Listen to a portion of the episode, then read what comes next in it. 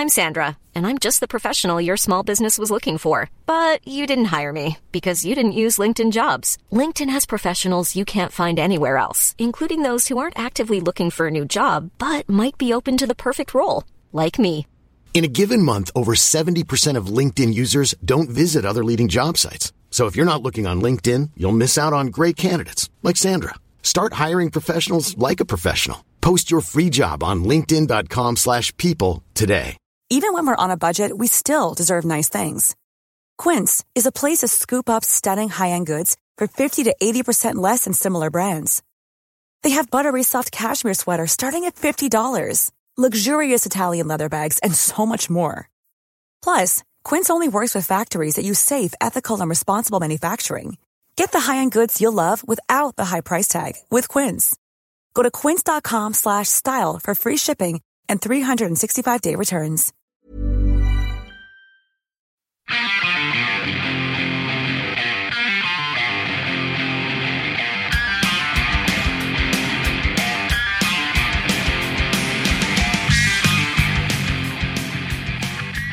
Hello, welcome to Going Off Track. My name is Jonah Bayer. Hi, Jonah Bayer. This is Brad Worrell sitting over here. I'm Stephen Smith, the most uninteresting name out of the three of us. That is true, but still a very interesting guy. Even Brad's pseudonym is cooler than mine. Pseudonym. Brad Goop. Oh, right. Yes, of the great punk rock tradition of all our last names. Going back to Question Mark and the Mysterians, where all their names were Question Mark and the Mysterians. That was, I mean, that was a real East Village thing there back in the nineties. I mean, maybe the Ramones started it, but it was mainly because you didn't know anybody's fucking last name. It's like, yeah, that's Todd Raddick. That's, uh, you know... Todd Youth. Well, that was a big thing. That was a, that was a big thing in hardcore too. That, yeah, like you know, like Ray of Today, or yeah, like, it was just because you didn't know anybody's name. The worst, the worst one. There's a very obscure hardcore band growing up called Push Too Far, and I remember seeing an interview where they called the singer Todd Too Far, and I was like, this one doesn't really work, guys. The, the Suicide Machines did it, I think, on their first record, where all their last names was Suicide Machines, which I thought was really funny. I like, like when, Derek Suicide Machine. I like it when they combine them, like they call Bill from Silverstein Bilverstein. I love it when he does that. uh, there's a lot of good ones like that. Um, today's guest just uses a different name that doesn't rhyme with their own name. Nope. Chris Mansfield, otherwise known as Fences. And, uh... He, I think we met him at one of our live podcasts that Chris Farron did. I think he came. Oh, really? Yeah. I vaguely remember like seeing him there, maybe meeting. And then I think he actually hit us up. Like I think he, a lot of his friends have been in the podcast and he moved out here and he wanted to do it. So we were emailing for a while. And I know he's worked with Steak Mountain before and they were friends. So we brought Chris in. We brought, yeah, brought Chris Norris. We brought.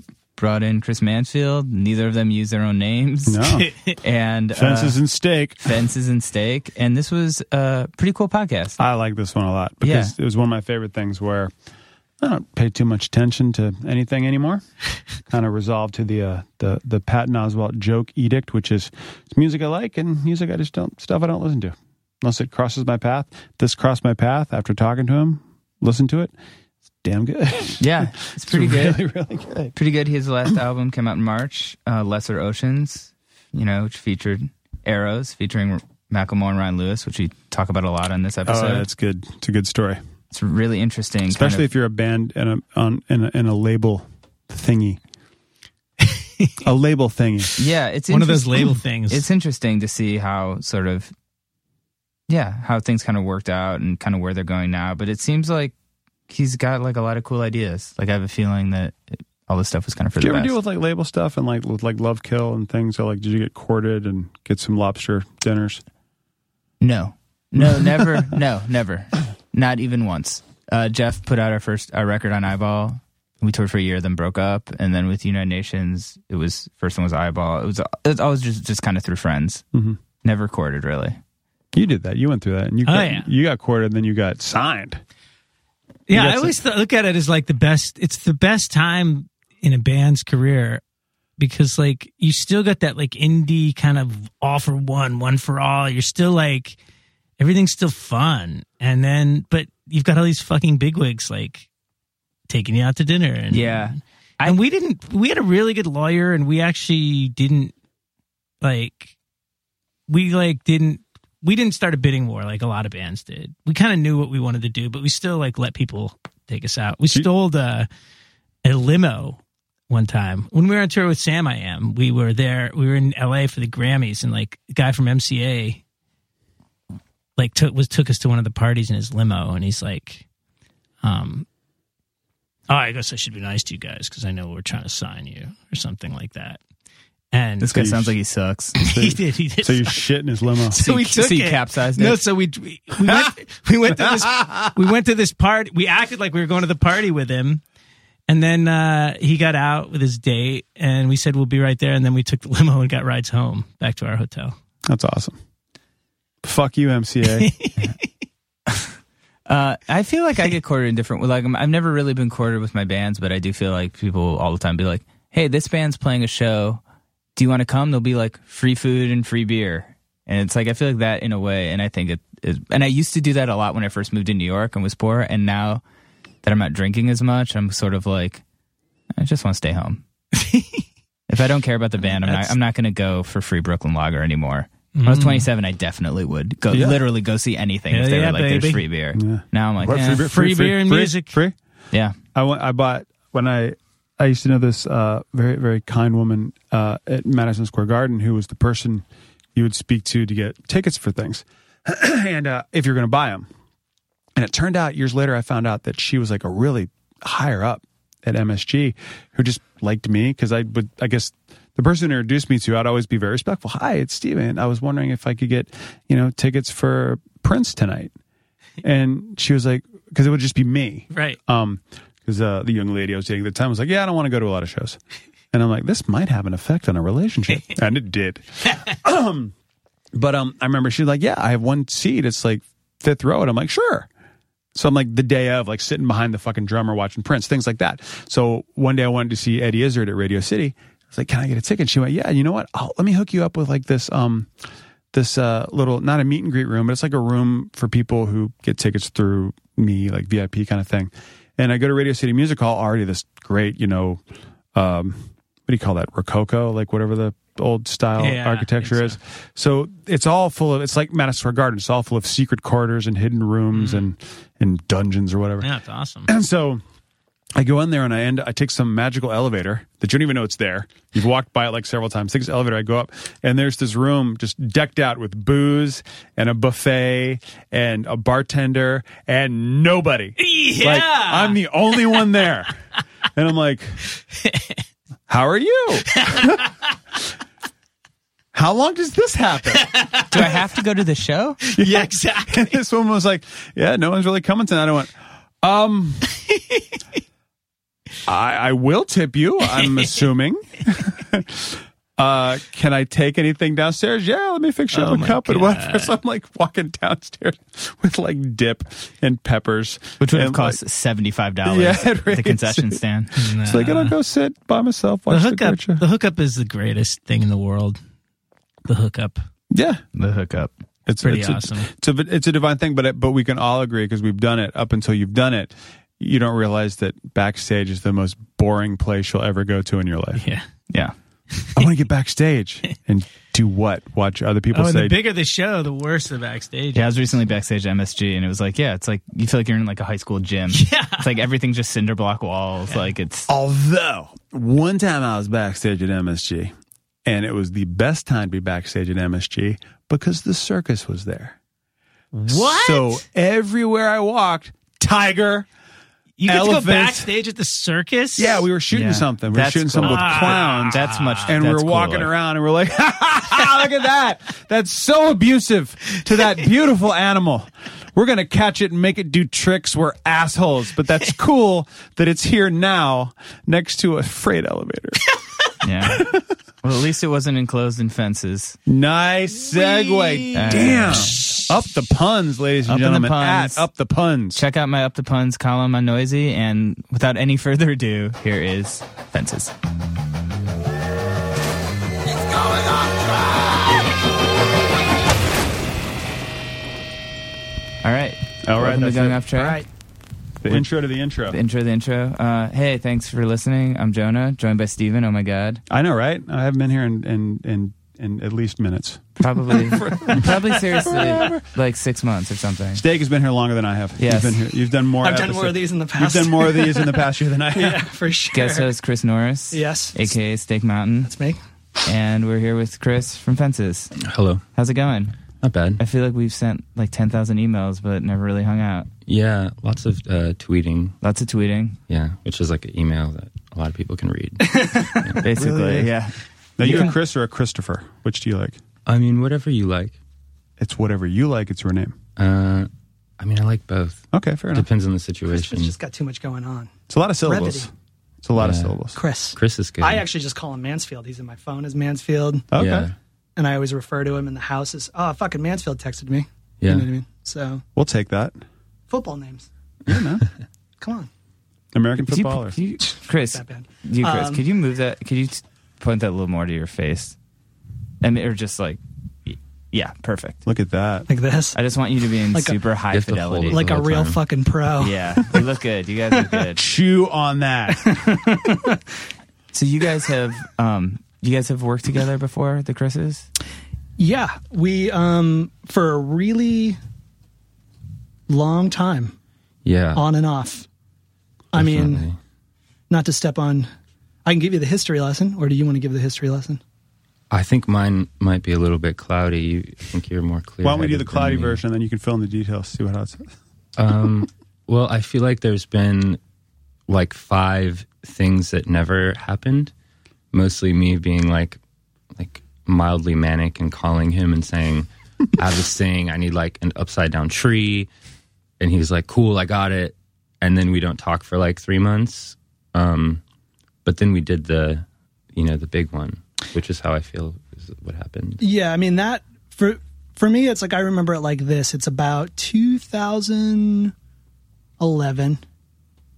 I'm working on a show that I did in London in for in twenty twelve, which was in, in April of twenty twelve. But right before that, I think I might have sent you like just a note, just saying, "Hey, man," because I know that you just gotten on, uh, uh, you'd done the Against Me tour, mm-hmm. and obviously, like um, we had friends in common, yeah, with the the DeRosa kids and things like that. Yep. You know what I mean? Um, who are brother and sister art, artists or whatever, um, and uh, yeah, and then I think that. You were kind of like, hey, something's happening.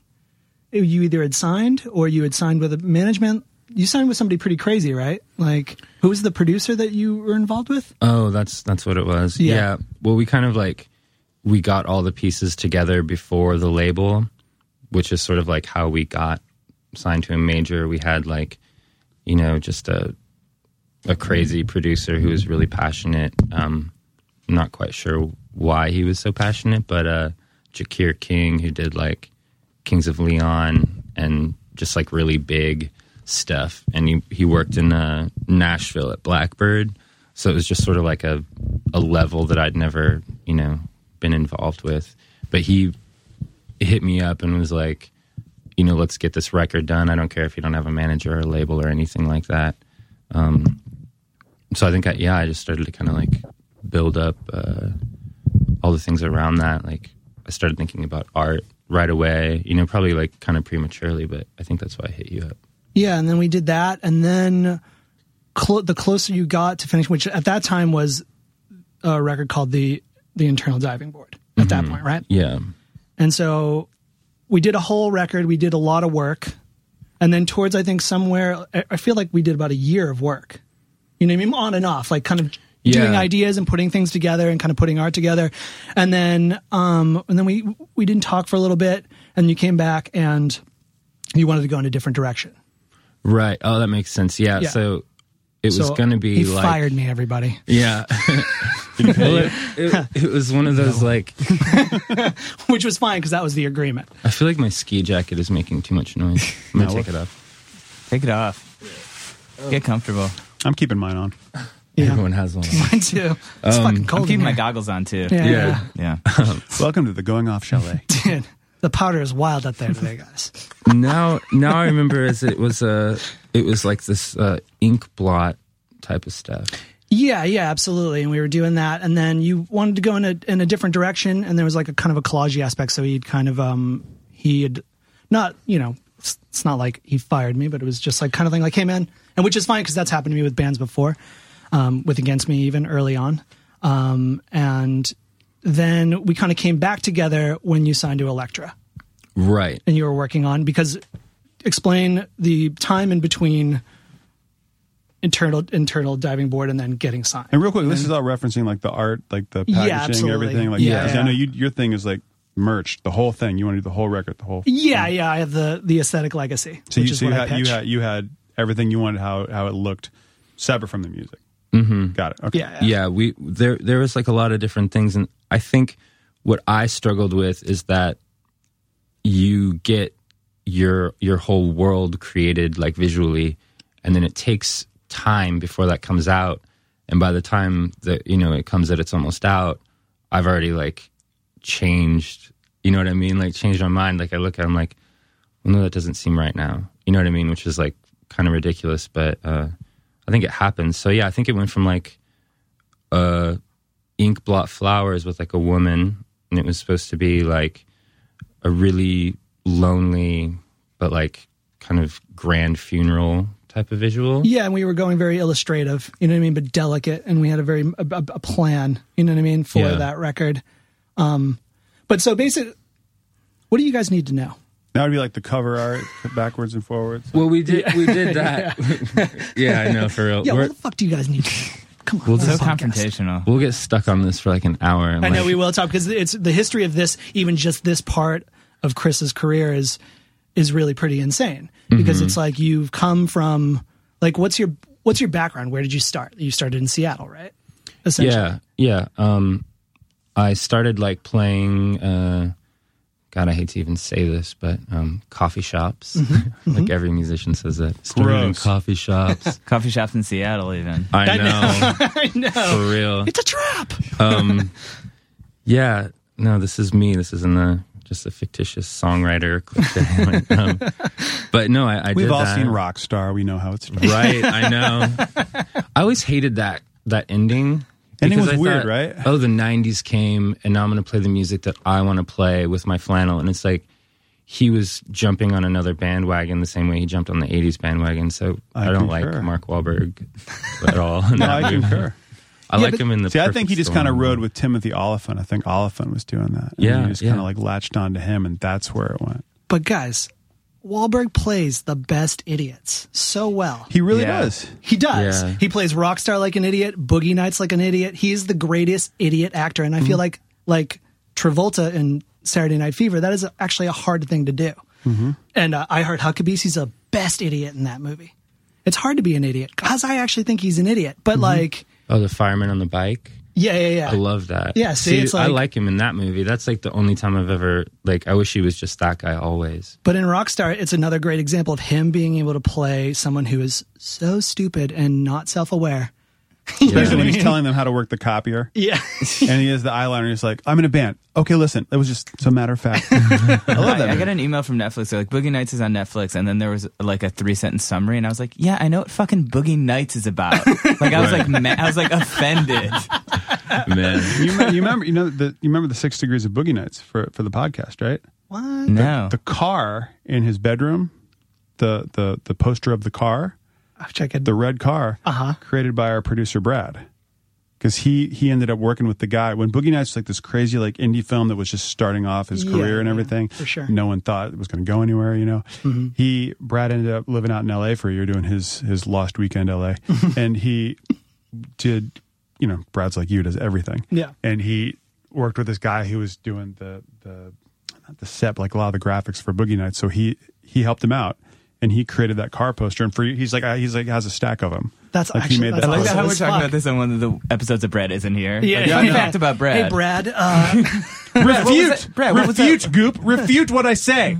I never knew that. Yeah, you did. You've been here. I don't remember it then. Well, that's all right. That's, that's a lot of fucking podcasts, a lot of yeah, fucking talking, a lot of shit to remember. Podcasts, you've done one hundred, yeah, you've done, and you've done one hundred eighty of them. I've done yeah, probably one hundred seventy-eight exactly. of them. That's actually so many words. One that you didn't do that reminds me about how you guys were. You're thinking what you were talking about gets boring, and not boring, but it's a lot to go with the art. I, mm. I sat in this room with with uh, comic book uh, writer artist Paul Pope. Yeah, and we yeah. talked for about a half hour on designing the font, and I was fascinated. Yeah, it's. Yeah. Yeah, glad I missed that one. If you're a fan and you're picking somebody's brain who you love, yeah, for sure. I was like, because I'm just like, it's shit you don't think about that's obviously there. Yeah, because everything is everything is thought about. Everything mm-hmm. has a purpose to it, and there's an intent behind it, and you yeah. can tell, especially as artists, you can tell when there is not an intent, and if you're like me, it pisses you off because mm-hmm. you're like, well, that's a throwaway and that's unnecessary, and that yeah sounds like sounds like you have an intent, but then you grow through it. Yeah, I think I was looking for like the. You know, like the rosebud of what was me that would uh, convey to the general public. Mm-hmm. Um, and I think Chris probably does this with his art. In fact, I know he does. I think he gives people too much credit for their intelligence, like what they he thinks they'll get it. You know what I mean? I definitely do that. Um, and I think we thought people would get it with the first one. And it was like, well, no, it's like, this is what this is. This is what this means to me privately. You're all going to get it. But no way. So then I became kind of obsessed with that, and I thought, well, I'm going to do a collage that sort of hints at like my entire history of as an artist. Like I'll like have like the Seattle skyline, the New York skyline, like a, a beach with like some gravestones, and there's a bear in the ocean, and it was like all this kind of like subliminal things that had to do with my career because there was a bear on my first E P that like twenty people have. And then, I, then it was like, well, no one's going to fucking get that either. And then when I went to Elektra, you know, you have all these people who are like, well, you're a very compelling looking guy. It should just be your face, right? So then we went to that. And then I, at first I fought it, but then I thought, well, if I'm really looking for the fucking me, then let's just not be vague with imagery and just show my face. And I think that's what happened. And then I went back to Chris. And then we put hidden nooses around my face. Yeah, if you look at the cover cover of Lesser Oceans, which came out this year, right? April? I think, I don't know exactly. Yeah, April of this year. Um, and we'll get to why you don't know, because mm-hmm. that's also very interesting. Mm-hmm. Mm-hmm. Everybody out there in podcast land, is that we wanted to do, um, when we were working on Lesser Oceans, because he came back to me once he signed to Elektra, and because you had basically recorded a whole entire record. Yeah. And then scrapped it, essentially, mm-hmm. and then started from the from the top.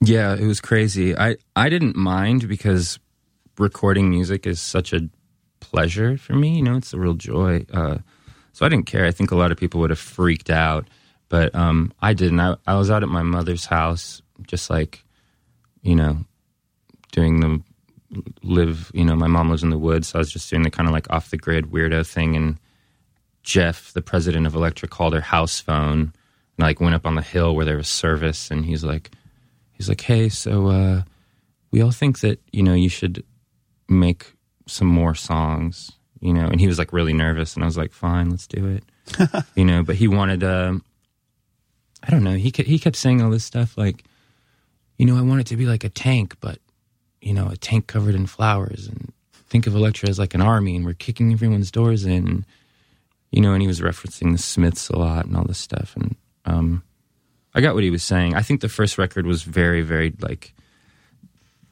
super negative. You know what I mean? And that was actually the second version. I did a first version of The Internal Diving Board where I think every song um, said something about burying something, like yourself or an object or whatever. And it was, like, all electronic drums. And me and the guy who made the record were like, this is this is too sad. And the record ended with a voicemail that a friend had left me who was concerned about me. So it was just like this terrible like suicide note of an album. So we got rid of that. And um, I don't know. The, yeah, the whole thing kind of just went from like really dark to like the brightest dark that it could be and still be like reasonably commercial. That makes sense. Yeah, that makes sense. So what happened that you don't remember April? You want to, I don't know. Well, you here's here's like the thing with the whole entire being on Elektra. I followed you to it because we're friends, and I think that you are a unique and great artist. Thank you. I'm gonna blow whole, I'm gonna blow a bunch of smoke up your ass. I think same to you. You know what I mean? And so our working together was was awesome. I was not disappointed when you let me go the first time because it made sense to me because I know you. It's like if you know a person and you create, you trust their creative kind of wherewithal and the turns that they make and everything else. You know what I mean? And this ha- actually happened with Lauren Against Me on New Wave, which I was originally supposed to do. And then at kind of at the eleventh hour, Laura was like, I, I want to do it myself. And I, you know what I mean? And then I was kind of not let go, but I was just kind of put on the back burner, and I ended up doing merch and things like that for the record, and then brought back into the fold. And in this case, it was like, I know you, I kind of know your bit personally, manically, mm-hmm, you know what I mean? Mm-hmm. For sure. You, your mind's always moving, and you have a different opinions, and you different interests, and, and maybe it's like how anybody is, you know what I mean? So when you were like, ah, I'm going to do something else, I was like, that's fine. Mm-hmm. We had worked about a year on and off, I feel like, getting things together. Right. And then it was just like, oh, I'm going to do something else. And then I kind of lost track of you. Mm-hmm. And then you kind of came to me like right at the end of like twenty thirteen, maybe. Mm-hmm. And we're like, hey, I'm signed to Elektra. I'm ready to do the thing. Let's start working on this record. And then we kind of put together a record that was like, like you said, the brightest dark. You know what I mean? And I made a lot of concessions as, as an artist that I d- never make mm-hmm. for anybody. You know right. what I mean? Just based on the fact that like, I was like, I knew what boat you're in, and it's different than when you're just like dealing with somebody as a, a, a solo. Like you're not a, you are a solo artist. You know what I mean? You have a, a backing band that you bring together. Mm-hmm. Than dealing with a band, and so I trusted you, and I was like, well, he's in the boat. I'll go in the boat with him, and we'll kind of work around and see what we can what we can create. Even though I knew they were trying to push you to on a on a on a bigger commercial scale, which is when they bring in Macklemore, mm-hmm. which. I don't know if you guys know that element of it. So on the record, in the middle of the record, which at this point in time, when you listen to uh, Lesser Oceans... Macklemore heard you on something? No, they're no. O G friends from oh, Seattle. Okay. Yeah. Oh, before shit. He was big. Mm-hmm. You know? Right. So yeah. What's that connection? Mm. Well, believe it or not, um, a long time ago, I was more uh, popular than he was with music, which is ridiculous sounding, but... Uh, Yeah, just in, in Seattle, it was like uh, two thousand ten. It, I had a little bit of hype around me because uh, Sarah from Tegan and Sarah had produced my record. And Tegan and Sarah, they're like, a, you know, they are what they are. They're a known band on the radio and stuff. And in Seattle, that was not really like a normal thing. It was like you were cool if you sold out like the Crocodile or Numos or whatever. Mm-hmm. So I was sort of the first of... Uh, kind of like my group of friends and, and stuff that like went out and it was like, whoa, you're playing Lollapalooza or touring and like this is crazy. And um, Macklemore was definitely big in Seattle, but I think, you know, um, I had kind of like a farther like indie rock reach, like this like kind of cool factor probably in his mind. Um, and he wanted me to sing on a song called Other Side, which was about... Uh, like alcohol and uh, drug addiction, whatever, you know?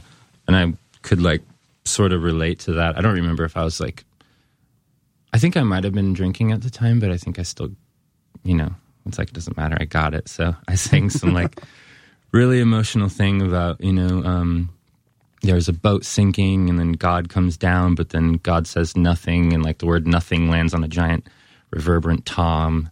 And then he starts rapping about his drug addiction. Um, But it really resonated with people. I think it has like over thirty million YouTube plays. Um, so it's, it was super, super for real. Um, but I did that. And um, I think like around that time, he started to like make a lot of videos. He made like tons of videos, just him and Ryan and his team, like Jason and these people. And they would just put them on YouTube and you start to look, you're like, You're like, how does this video have ten million views? This one has twenty. This one has five. Like, this is really weird.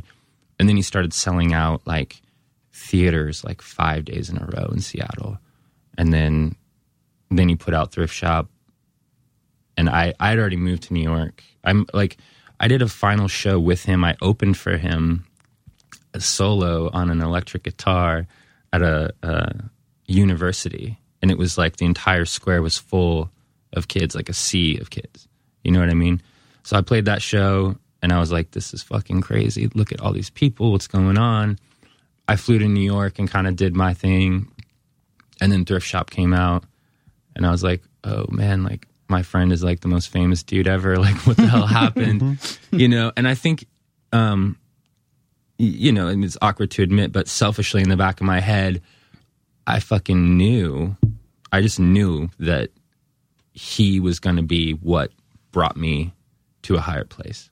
Just because I just knew how it worked. Because if you look up Macklemore, like Other Side was like the other big thing. Like when you look at Thrift Shop on YouTube, fucking Other Side is like the recommended video. Then people are going to go, well, who's that guy? Turns out most people thought that it was Ryan Lewis singing, which is insane.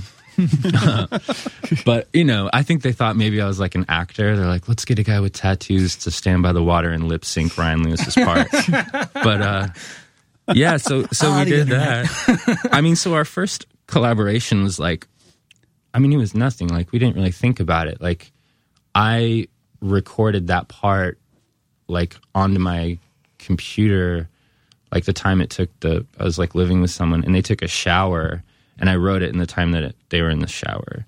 And then I went in and tracked it, and it was done. Um, and then our, our relationship didn't get, you know, like, insane and serious on a business level until, you know, he was really big, and he became a little bit harder to uh, get a hold of, like, emotionally, physically, all, you know, all these ways where it's like, it, it's hard to, you know, get in touch with someone who's, like, in that place. You know what I mean? But, um... I do, but selfishly, I'm like, everybody's got a phone. Answer your phone. This is true. You know what I mean? Yeah. Well, it's different. I mean, his phone became different. I think famous people's cell phones work dif- differently. I'm not, I'm not really they have sure. a different operating system, I think. Dude, yeah. No lie. I used to, in, in another weird life, I, I, I had a very odd friend named Tommy Lee. And and I had Tommy's number. And you call him, and he had this specific service called, like, Wildfire that, like, protected his phone and number. So whatever number he gave me wasn't specifically that, but it would transfer to him. But then it was a computer system. So at the end of every message he left me, it was like, Wildfire. Yes, Tommy. Hang up.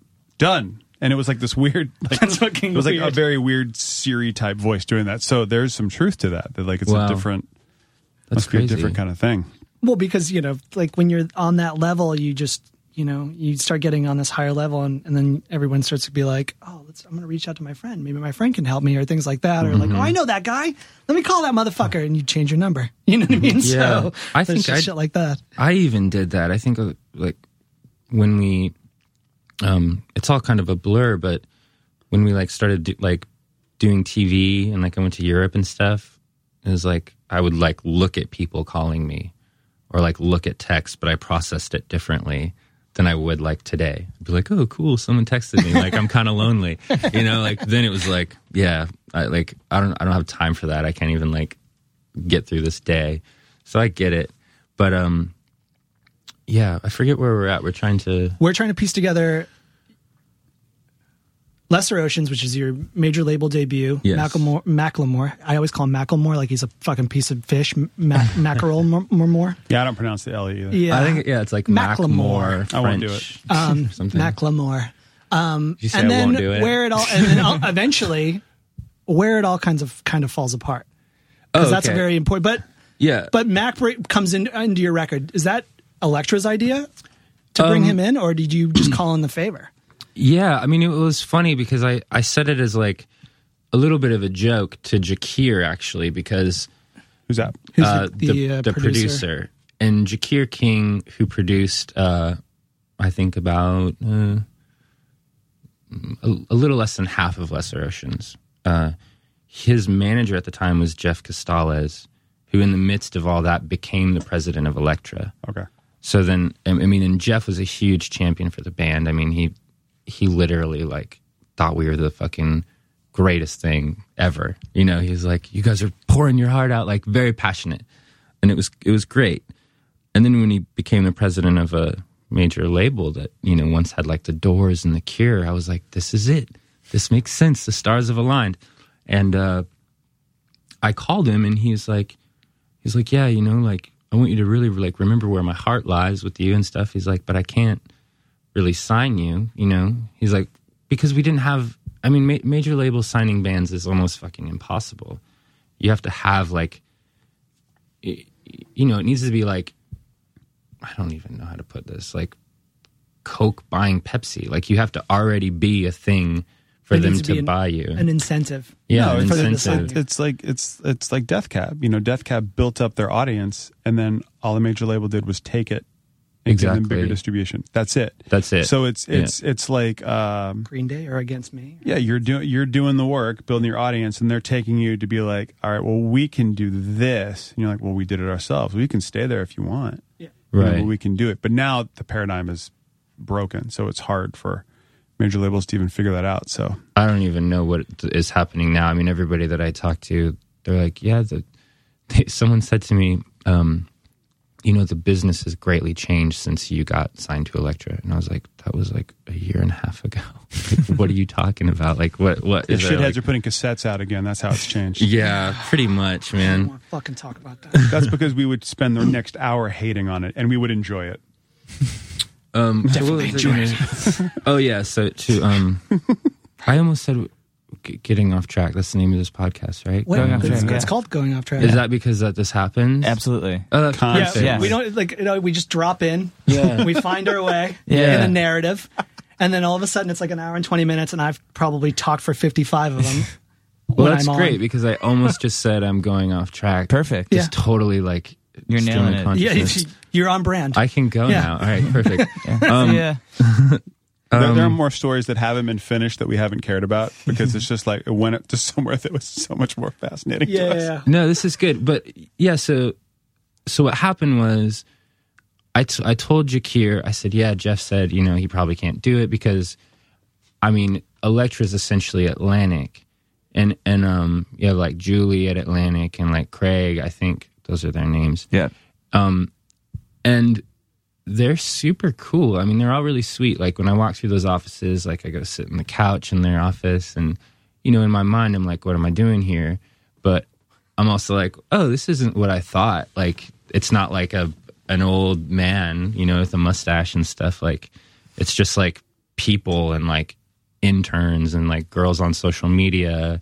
And it was, like, pretty chill. So I have no, like, resentment towards, you know, Atlantic or the uh, record industry per se. As, so they wouldn't as, like, let humans. Something happen that you thought would help or they thought would help? Or Well, w- what happened was um, Jeff, you know, he wouldn't sign it. And I I, was, I told Jacquire this because Jacquire wanted me to, because Jacquire had a vested interest, uh, probably because he, he was being paid off percentages mm-hmm. because this guy's so expensive. And like I said, we were not on the label when he produced the record, which is like, ridiculous, right? Because mm-hmm. the guy who just finished Kings of Leon record. So this that was weird in itself. But I said, well, what do I got to do? Put Macklemore on my record? You know, just kind of like that on the phone. And he's like, Chris, I think what you're saying here might may be a revelation. You're you're talking about uh, putting a well-known pop star on your record. I think this changes the conversation. And I was like, oh, really? Okay.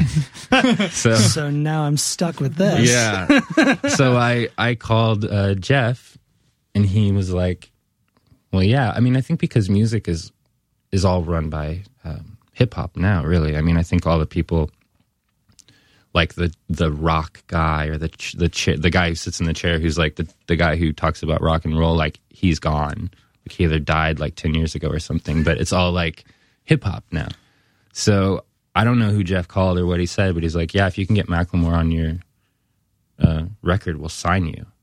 So, so I was like, shit, you know, and I talked to um, my guitar player. He wasn't sure about doing it.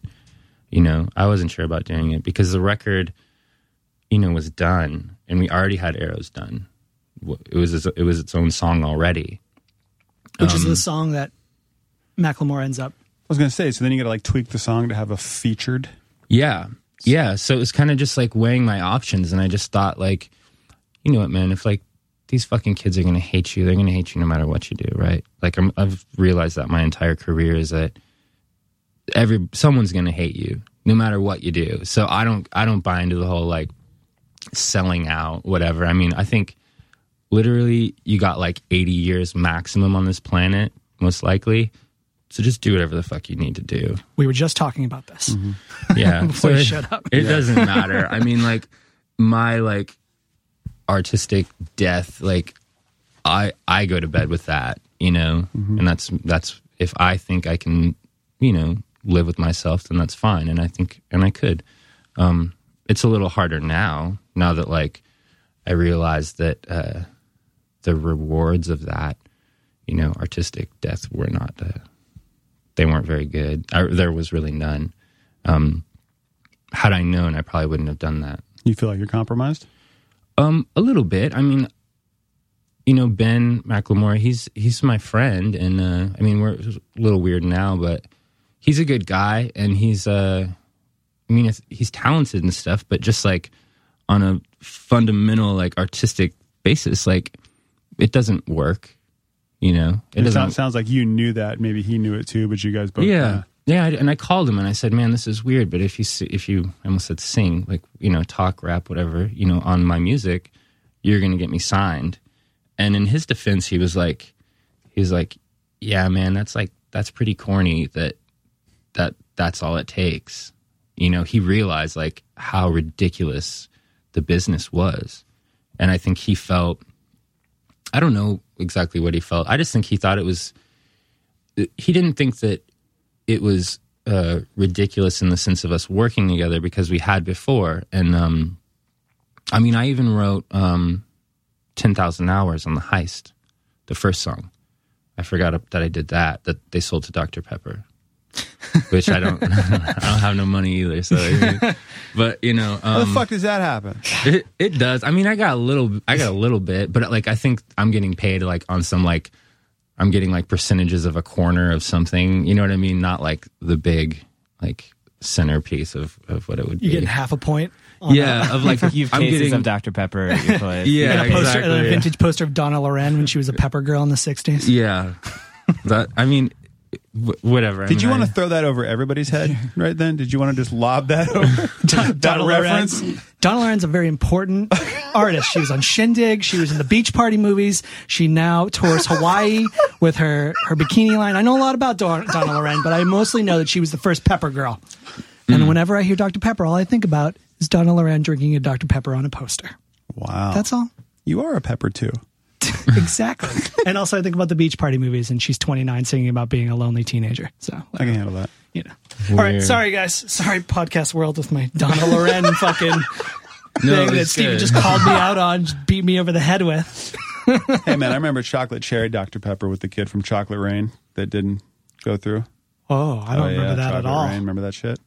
I don't want to think he about Chocolate make, Rain. Yeah, I bet he made more money. God damn it. I'll that shit annoys me when I hear that from artists who are like, you do the, the main creative point, and then it and it, then it filters through. Yeah. Someone else, someone else is eating up a dollar that you're getting a penny from. But it's so classic. Yeah, it is. You know, big business music industry, like yeah. Meltdown, you know what I mean? So, but that must be weird, because wasn't it uh, like like Macklemore, his whole his whole deal is, you know, his record is still considered, you know, independent, you know what I mean? Mm-hmm. And then a label is asking, you know, you to get the indie artist to get you signed to a non-independent thing. It's like it's that, that that's a that's an odd spot for you to get into. Yeah. I well, I think at the time He was he had more power than the major labels even had, which is why there. It's like they, I think they were horrified of him, you know, and as they should have been. Apparently, I mean, well, he beat the business model. Yeah, he yeah. totally did, and I think but kind of the only one though. And that's that's the thing. Yeah, and that, that's that's the hard spot is there's there's not a lot of people who who get to that level like that. Yeah, you know who did? Um. Uh. Nickelback. Nickelback was an independent. They were on Wind Up. Really? So that was they were. And whole, then they went to Roadrunner. And, and then, and then they, why do I know that about Nickelback? Because you do. I'm so, out here. Nickelback though more. There it is. There it is. He should have been on their record. Yeah, that would have been yeah. just taking the whole system down. But um, but. Yeah. Well, I mean, I I think like I was afraid to come on a podcast because I really didn't want to come on here and be like, you know, fuck the major label, fuck Macklemore. You know what I mean? Like, I hope that I'm not... Um, no, I don't think you're coming no. off that way. I, I do think, though, like, I'll... So I only know you through Twitter, really, basically. Yeah. And I feel like I'll see you post stuff that's like, I'm probably like, I'm not going to write any more songs. Mm-hmm. I'm not going to tour again. Yeah. Is that is that just sort of like streamer... Do you really feel that way sometimes, or... I think... Uh, yeah, some, some maybe I feel that way for five minutes, but then a tweet takes five seconds, and then it is there until you delete it, which right. is what's dangerous. Um, but, uh, but we're both good at deleting tweets and Instagrams. Both yeah, of us. yeah, Fuck man. It, leave it all up. Who gives a shit? I know. Um, no, I mean, there's some truth in that. I mean, well, to like go back to the story, then it's like, so this uh, this all happens, and then okay, we have Macklemore on the record, but then now that's going to be the first single, and then now Ryan remixed it, and then extended Macklemore's part at the end, and we did a video that I think was like maybe a little over half a million dollars for the Arrows video because hunger and strife. yeah, Jesus. I mean, Fuck. so we went and did that video. I mean, I'm thankful for it because now I have like a, a daughter from that video, basically, like the girl who was uh, cast in the video as the girl that I'm peering at with the binoculars. We just had a, a baby and we lived together. So maybe that's like what this was all about. Dude, you know, congratulations. How old's your kid? Thank you. So Macklemore got me a, a baby. Oh, your uh, dick got you a baby, but like Macklemore. Yeah. But no, I mean, um, it just, it all started to, to right take on. over, you know? Thanks. It's pretty cool. How um, I, like three weeks. Holy shit. Yeah. yeah. Fresh off the boat. Yeah. Oh my that's God. That's why I seem, I'm not always like this. Dude. Usually I'm a little I, more lively. I got twins, so it's, yeah. I, I understand. But uh, and now comes the part where Jonah hates it. Dad stuff. No, no, no, no, no. no. We it's won't. Time. We won't it's do time. that. No, I, oh, God, if Brad was. I already feel like a, a nerdy dad. Like I carry, I carry one of those things, you know, where she like. Oh, the Bjorn, yeah. Yeah, like I walk around with one of those, and I'm like, just like stopping and like looking at pastries through the window, and just like strolling around, and it's it's kind of welcome like, to worrying for the rest of your life. Yeah, I am. It, the, that's the worst part about having a baby is that um, the madness that it, it, it creates in your mind when the baby's screaming, you're like, I don't even, it's like something chemical is happening where you're like fight or flight, caveman, like oh, what yeah. do you need? Um, you know, and then the, you feel inadequate because you, you can't feed the child. With the, you don't, you know, you can't do breastfeeding. So there's just this mm-hmm. crazy thing that happens. And you're like, I just want the baby to be quiet. And then as soon as the baby's quiet, you think the baby's dead. So you're never... Oh, you never stop checking their lungs moving. I no. did it this morning. Yeah. I had oh, a kid still. who decided to sleep in. She, they're both four and a half. And I was like, why is she sleeping in so long? And then your brain goes to awful, awful places. Yeah. And I was I was listening to another podcast. Um, uh, Traitor. It, uh, that's all I yeah, do. What the fuck? Uh, you're I, out. I was listening to uh, Pete Holmes. Uh, you Made It Weird with Tim Minchin, who I love. And uh, he said he had this great line because he said, you know, as a dad, like you in the middle of the night, you just worry, like, what if they get hit by a bus? Stupid shit you would never think of in your life. Mm-hmm. And he said, I have to finally tell myself, oh, now's not the time for that. And that, that get, he's like, that snaps it in because like that's good. I wake up at one in the morning and my wife is still like watching N C I S, and I'm like, what are you doing? She's like, I can't turn my mind off. Mm-hmm. What's tomorrow going to bring? Because like once you have a kid, you know, experience the worry and all that kind of stuff. But in a way, it, it kind of grounds you, you know, more. It kind of, everything that you went through with this, it probably, I don't know. Yeah, it totally It, it kind of shapes your view into, a, not, you know, your your art, your livelihood are important, you know, especially in regards to having a family and that. But, you know, it kind of shapes what really is important. That's very true. Yeah, which is sort of um, why, the, you know, the emotional crisis uh maybe some of the tweets that you see, you know, you're like, like, oh my God, like a year ago I was on television and flying around in airplanes and I had everything kind of mapped out, you know, financially and career wise. And now it's sort of a little bit more of a question mark. Um, What's that like? And now I have a baby. And now I'm doing the podcast with Steak Mountain and Joan and Steven. Yeah. Well, this is good. I, you well, know, I, I don't know what you're talking about. But I, I mean, I think this is, this is just as, as, as big as anything. I mean, it, it, that it's also relative now, right? You know what I mean? I don't even. I you you guys could have had, you know, Henry Rollins on here earlier today. I don't have any idea who you've had on the show. Um, but anyways, so yeah, I all that sort of happened. The the, the Macklemore thing sort of took me over, um, and you feel like you make choices in your career sometimes where, where like. okay, I'll I'll do this to appease this person. I'll do this to appease this person. And you don't even really realize you're doing it. You know, you, you just start to like become agreeable so gradually that next thing you know, you're just completely agreeable and you yourself are sort of shut off. And I think that's what happened to me. I mean, I'm, I can't even tell you. I mean, I'd be like in an airplane flying over Germany, just like blackout drunk, you know, just like, I don't like, who am I? What is this? What am I doing? What am I singing about? I don't, you know what I mean? Like just sort of, I got sucked into you a feel crazy like a crisis thing. Or a breakdown or? I mean, a little bit. Yeah. I, I started uh, drinking a lot, you know? Were you that way before? Uh, yeah, but I was sober.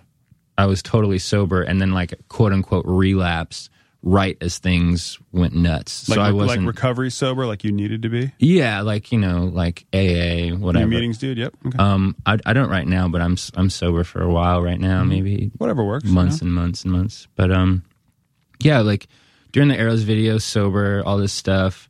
Um, one of my good friends was in the video, and then he, he shot himself the day after the video, and that really that really kind of messed me up. And uh, you think, yeah, yeah. fuck, dude, Girl. I'm so sorry. Yeah, that really got me. So it was like that combined with knowing like how big that could potentially get, and I was like super, you know, like a super indie artist. You know, I was like. Like, well, what if I was as big as, like, Cat Power? Like, that's what I wanted, you know? Um, Don't we all want that? Yeah, perfect career, pretty much. But, uh, yeah, sort of that, like, the, you know, the suicide. No, I, I agree. Sorry, I'm laughing at Chris. I agree. Yeah. She's I mean, had a cool career. She was in a Wong Kar-wai movie, you know? Yeah. I'm, I, I support straight, that. Stage fright thing is a little, that would be tough. Yeah. I have that terribly. Do you? Yeah. Do you I have think stage fright? The, the worst. Really? And that's, I think that's why I was drinking. I mean, yeah, I remember... Totally. You know, being on Ellen, and the thing was closed in front of my face, and they're counting it before that door opens. And I was holding the mic, and I swear to God that I was about, I almost ran. Almost. Like, it was like, I was like fifty-fifty. I was like, okay, if this thing opens before I get a chance to run, I got to do it. But, like, I might run. And I remember, like, turning around with the mic and looking at everybody and going, and, like, seeing, like, my exit. And this is, like, four seconds before you're on fucking Ellen. So that's like a bad time to be making that choice. But, um, but yeah, I mean, you know, it's like or, drinking or it for that. Time? It's probably yeah, or, the yeah. only time, right? You know? Yeah. But yeah, I was like totally like drinking a lot during that stuff. I had to. I was horrified, yeah. man. I mean, you can't go from like... We had to numb it, right? Yeah, just numb like the fear and like whatever is going on. I mean, it's too much. I can't even explain like... I mean, I'm, you know, I'm sure you guys have all, like, had, like, versions of success and done things that were a little bit beyond you that brought you some sort of anxiety, I guess. Everyone has that, but... um, God, I spent two years on Lexapro. Yeah, it was just too much, you know? I couldn't I couldn't really deal with it, like, uh, all of it. It was just, it was too crazy. Um, when I started to, like, lose my way, like, Uh, just artistically and like my personality, I was just sort of like a quiet, weird guy with like faraway eyes, you know, like just like an archetype of like a drunk, tortured dude. Um, and it was, I mean, it's a little bit like pathetic, I guess. Do you feel cliche? Is that what? Yeah, totally. I'm just like, oh, cool. Like I'm wearing sunglasses and it's like ten a.m. and I'm drunk and I got to go to a radio station and I don't even know like what city I'm in, and I don't care, you know? That's weird, because like six yeah. months before I was like I was like yeah I'm like really excited to get my career going and like, you know, drinking tea and stuff. um yeah it and, just kind of swallowed me up, man, and then it all kind of uh fell apart, you know? And it wasn't it, it was like a a mix of things. It was like me starting to realize, okay, I'm on this label, but how much of it has to do with Macklemore? How much of it has to do with me? Once that's over, where are we at? You know, and that started to become a thing. You know, Jeff is like, well, what's the next single? Maybe we should go write with somebody. And I'm like, well, what, you don't like the record? Like, what do you mean go write with somebody? And I I walked out of a lot of writing sessions, you know. Mm-hmm. Some of these guys that wrote, like, serious cuts, like Beyonce-style shit. Like, I went into rooms with those guys. And I wasn't feeling it. You know, I wasn't feeling a lot of the stuff that they wanted me to do. And I just kind of uh, went inward. And I think it became really apparent to everyone on my team that I was not happy. You know, it was like, play a show, literally lay on a couch in a green room and stare into space, you know? So, uh, yeah, it all just kind of like fell apart. And Jeff, Jeff stepped down from being president of Elektra. Um, there was supposed to be a really, really long tour. It was like three months long, all these festivals, all this stuff. I came home from doing a radio show this winter in New York, and uh, I knew I was having a baby, and I just sort of had like a really long, weird call with Jeff, and he was like, man, you, you'd probably be better off at like an indie label, like a cool little indie label. And I was like, I think you're right. Like, I don't want to go on this tour. I don't want to do any of this stuff. And I sort of just like crumbled and was like, I give up, dude, you know, I'm done. And that's what happened. I think there's a difference between crumbling and acceptance to what you want. You know what I mean? Right. And that's hard. Mm-hmm. That that coming to terms with, you know, it sounds it sounds like you kind of knew all along and tried something. Mm-hmm. And that's the thing too. Is like I feel like that's how I am. It's like you probably wouldn't. You'd probably feel this way either way. Like if you hadn't done, you'd be like, I wonder what would have happened. Yeah. True. Yeah. Yeah. That's very true. I definitely. Um, there's a little bit of regret, but I agree with you. Where I feel like I had to do it, and that. Potentially wherever I go now uh, with the group and my art, you know, it'll probably end up where it's supposed to be regardless, which is what I'm, I'm not hoping. I mean, I know that's, that's what's happening. So, so where, what do you sort of, where are you at right now? Sort of, obviously the kid stuff, I'm sure is taking a lot of time, but where are you kind of at artistically? Um, I have like, kind of like a new album almost done. I have like four songs, like mixed, mastered, like all properly completed. I have maybe like fifteen other ones. I'm working with a girl in Seattle, uh, Sun Dummy is her band name, and she's just like this weird genius. I think she's like nineteen or twenty. She records in her room. Um, been like kind of doing, writing with her, um, writing with uh, Lauren Zettler here in Brooklyn. Um, my bass player Felix, uh, just doing all sorts of like, you know, writing and collaborating and, and trying to like. Um, I have like a new manager, new lawyer. Everything's new, right? Yeah, because those last ones was fucking ridiculous. Yeah, these these new guys getting you back some stuff. Yeah, they're great. They're really great. Um, the um, I guess I don't want to tell everyone who all my people are. I don't. It's kind no, of irrelevant. Yeah. Um, but no, they're cool. I'd like they're to thank. They're definitely not like a friend of a friend. I mean, they're like, you know, fancy fucking mercenaries. You know, I mean, dude, the one dude's what you pay like them for. What did he say? He's like, he's like, you know, you don't owe anybody any money. He's like, it's all bullshit. He's like, don't worry about that. You know, like that, that type of dude. So, which is really great. Um, and there's like tons of like new label interest and stuff, but I'm really like, you know, I'm kind of gun shy about that. Why don't you just put it out yourself? Thought about it, you know, I thought about that or like something, uh, I don't, I hate that word, like cool and like indie, you know, because it's, I don't really even know what that means, but I think you guys know what I'm saying. Yeah. Yeah. So there's that. I mean, like, honestly, talking to like some majors too, you know, but I'm just very like protective right now of, of what is going on. And like, part of me is like, I'm sort of interested in like just building up a thing, like a world, like just in New York, you know, play some shows and like just sort of be a band. Don't just be like, okay, I have my songs, like surround myself with all these people and like let's do a big move.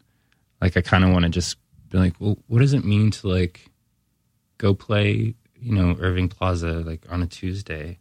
You know what I'm saying? Can you do a residency at Cheney? Something. It'd be great. Like, yeah, Jeff Buckley stuff. So um, essentially just rebuilding yourself, starting from scratch. Mm-hmm. You know what yeah. I mean? But not necessarily, because obviously you have this great history, and now even with that that move and that moment last year, you know, you have a still have this crazy fan base. So it's like actually you're just you're just reconfiguring yourself artistically. You yeah, know what I mean, after basically what I saw is like a total fallout mm-hmm. from my viewpoint. Yeah, it the was, Elektra yeah. debacle was, mm-hmm. you know, was. super insane, just because like what I mean is like why Chris didn't know when the record came out is because there was no fanfare for the record, because they took your record, mm-hmm. they pushed it multiple times, Yeah, that was troublesome. Yeah, so like the record was like, you know, it was like supposed to come out in fucking July, and then was coming out in fucking September, and then was coming out in fucking December, and then was coming out in April. You know what I mean? And it moved so much that I stopped paying attention, because also part for me in that whole ordeal was I fucking hated your management. Mm-hmm. I hate everybody's management. Managers are fucking idiots. You know what I mean? Yeah. So preach. Hi, please hire me. um, Pants, please hire me. I hate your management. Um, but They, that guy was such a fucking dick. Mm-hmm. And Jeff at Elektra was a very nice guy, but he's the manager of Dropkick Murphys, so he gets points taken away. Um, so I don't give a fuck how nice he is. If you're involved with those idiots, you're low on my list. Yeah. So I'd like to point um, out now that the views of Chris, Steak Mountain, do not reflect the views of the podcast. There's no okay. worse pub rock band ever than the Dropkick Murphys, other than the Pogues and anybody who plays pub rock. Um, so pub rock, yeah. I haven't heard that. Too Here we, perfect. Yeah, oh, it is perfect. Yeah, it's probably just the firemen listening to this podcast. You're probably pretty bummed out right now. Yeah, sorry, right. guys. Sorry, all my relatives in Boston. Fuck you. Um, so, but up next, the Street Dogs. Yeah, oh wow, God, dude. Um, so, but. I started, but we, you and I lost contact, and I had an argument with your management during this whole. I'm switching this thing because I'm going to get the shit kicked out of me. Keep talking about. I'm pop just surprised guns. It took fifty-three minutes for you to start just shit talking. Hey, Chris is doing such a great job, yeah, and I'm just trying to be cool. This is his spot. Forgot, this isn't the forgot, Steak Mountain podcast. His intro, the, the world's greatest shit talker. Yeah, yeah, yeah. mean.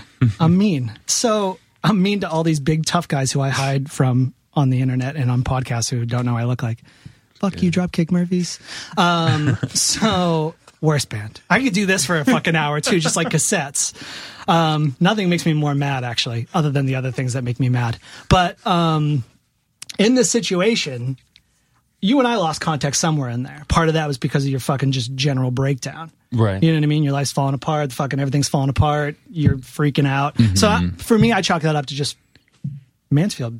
You know what I mean? I'm like, He's I just doing, lose. I mean, if, even yeah. if we were in a business artistic agreement, if I lose track of you for four months, I'm like, I lost track of you for four months. So that happens. Yeah. You know what I mean? I wasn't surprised. But then when I started kind of trying to reach out to you, your number changed, your emails changed, because your emails change often. Right. They do. yeah. And Once so, every couple months, maybe. Yeah. And I'm like, oh, fuck, where the fuck you like is it? You hide, or you just come up with a better name?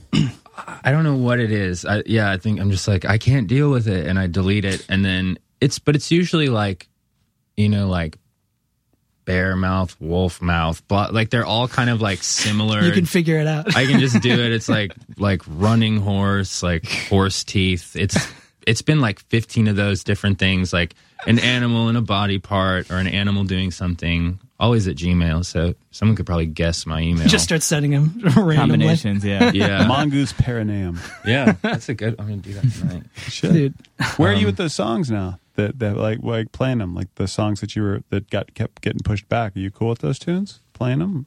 Uh, the the album that got pushed yeah. back. Um, well, we did we did some touring and it was cool, you know, mm-hmm. on the on the record. So you're, I, so you're really good at separating your art from. Are you yeah. talking about the the Lesser Oceans album that mm-hmm. got pushed back? Yes. Yeah. Um, I love. I mean, I love the songs. I think they're great. Um, and lyrically, they're very fun to to tell people. You know, I like. I like saying those words while looking at um, people, looking back at me. I think it's really fulfilling. Um, the only one I didn't like doing was Arrows, you know, because there was such repetitive lyrics. But that's because my vocal was literally highlighted and then looped, you know. But the original story was like um, two uh, boys who were in love and like, Australia, who were connected over like a Morrissey back patch, which is not what the song is now. But um, that's an understatement. yeah. So I mean, like, that kind of happened. Um, but it was cool because I thought, all right, well, I have this. At least I have nine other songs that are just totally what I want. But um, like I said, uh, no regrets. It's all good. It's fine. I just would not uh, probably do that again. Work with someone else, you know, large like that, because you do get a little bit lost in it, you know. Well, you thought it was going to be like, you know, it was going to be bootstraps. You thought it was going to help you out, and then it ended up becoming the mm-hmm. problem is is that like you caught it at that dude's like real peak. Mm-hmm. And it's like you got caught up in this thing that like he didn't even have any he felt like, I mean, stories that I've just heard from, from you is just like he was spinning out too because he's at such a large level and he just doesn't even know what the fuck he's doing with himself, and you get caught. Yeah, that's why I put on that wig and that nose. Yeah, ex- exactly. Oops. Yeah. That was weird. But I mean, in, in his defense, I'm like, a witch. Nah, you're not. You're not a witch. You're not a witch. That dude, he used to come to my house with like a jacket with like fringe and like a David Bowie painting on the back in like, you know, two thousand ten. Like he's a, he's like that. Like he's, you know, wearing weird stuff all the time. And I think in his mind he had no idea. I mean, it was like there's an unaware awareness. I mean, yeah. I don't know the dude, but I know people who do. Not a, not. But I mean, he lives in Seattle. I mean, the first time I ever saw a Hasidic Jewish man was when I came to New York. You will never see one in Seattle. So like, he he maybe just had no idea. You don't have books there either or films. No, nothing. We just have like Nirvana records and coffee and like that big mountain. Umbrellas. Umbrellas. Lots of fucking umbrellas and a gray sky. Just one big gray sky. I mean, it's all the killing, right? That's exactly what that's it how, is. That's yeah. how it is. Exactly. Like, rain and Swedish dudes being American. Swedish dudes being yo boys. Yeah. Yeah. It's true. But I mean, I will say if if, uh, if Ben Macklemore lived in New York, he would have noticed for sure. Yeah. Like if he lived in Brooklyn or something, he would have been like, whoa, I'm taking that off. Why? Why did you decide to move here? Uh, why did I move here? I don't know. I really don't, you know, there's, why does anyone move to yeah. New York? You're just like, biggest this'll... mistake I ever made. Yeah, I think I've moved back and forth a bunch of times, honestly. Um, I just moved from L A like four months ago. Okay. Um, which was the worst mistake ever. I was in L A for like only three months. Where were you? Uh, I was by like Laurel Canyon and stuff, like down in like the valley. So, like, not in Hollywood or something like that. It was pretty deep. And it was really hot. It was, like, one oh four sometimes. I couldn't stand it. And I don't know how to drive. So... that'll do it. I was just home, you know. Um, but, yeah, you want to move. You think, if I move, everything will work itself out. I just got to move. But it's, like, it, it doesn't work because you come with yourself.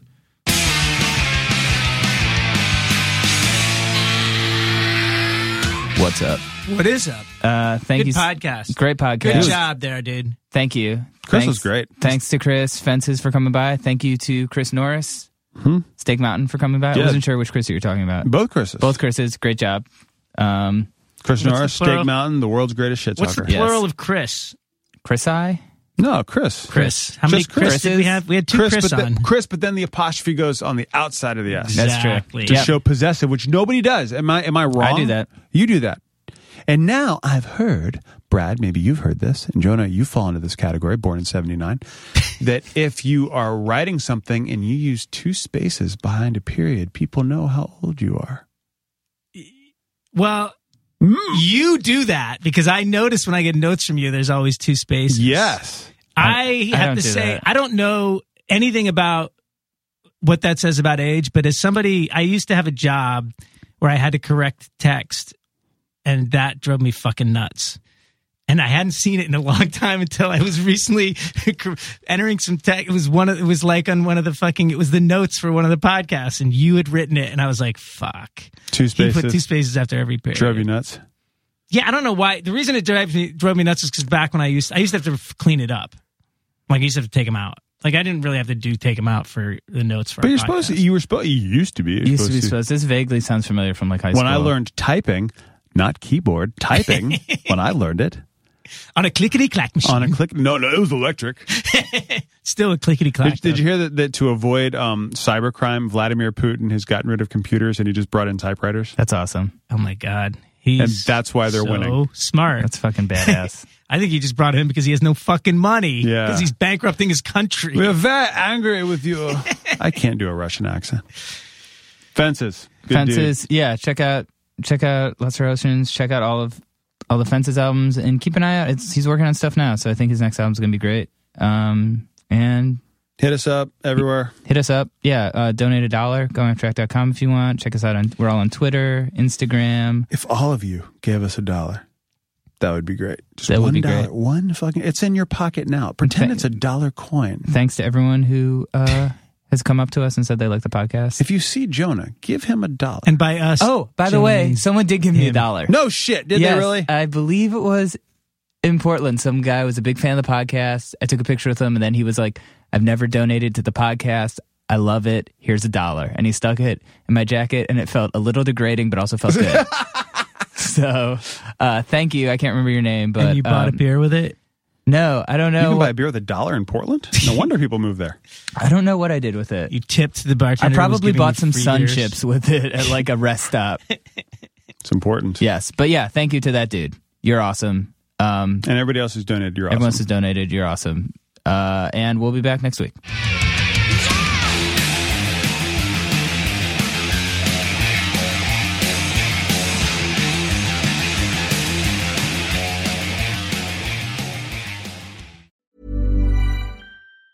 Hi, I'm Daniel, founder of Pretty Litter. Did you know cats tend to hide symptoms of sickness and pain? I learned this the hard way after losing my cat, Gingy. So I created Pretty Litter, a health monitoring litter that helps detect early signs of illness by changing colors, saving you money and potentially your cat's life. Pretty Litter is veterinarian developed, and it's the easiest way to keep tabs on your fur baby's health right at home. Go to pretty litter dot com and use code ACAST for twenty percent off your first order and a free cat toy. Terms and conditions apply. See site for details. Even when we're on a budget, we still deserve nice things.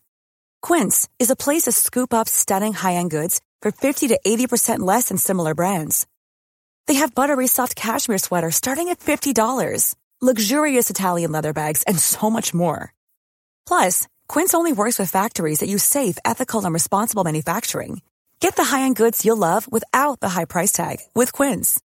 Go to quince dot com slash style for free shipping and three sixty-five day returns. Even when we're on a budget, we still deserve nice things.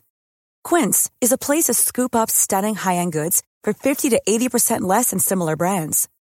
They have buttery soft cashmere sweaters starting at fifty dollars, luxurious Italian leather bags, and so much more. Plus, Quince only works with factories that use safe, ethical, and responsible manufacturing. Get the high-end goods you'll love without the high price tag with Quince. Go to quince dot com slash style for free shipping and three sixty-five day returns.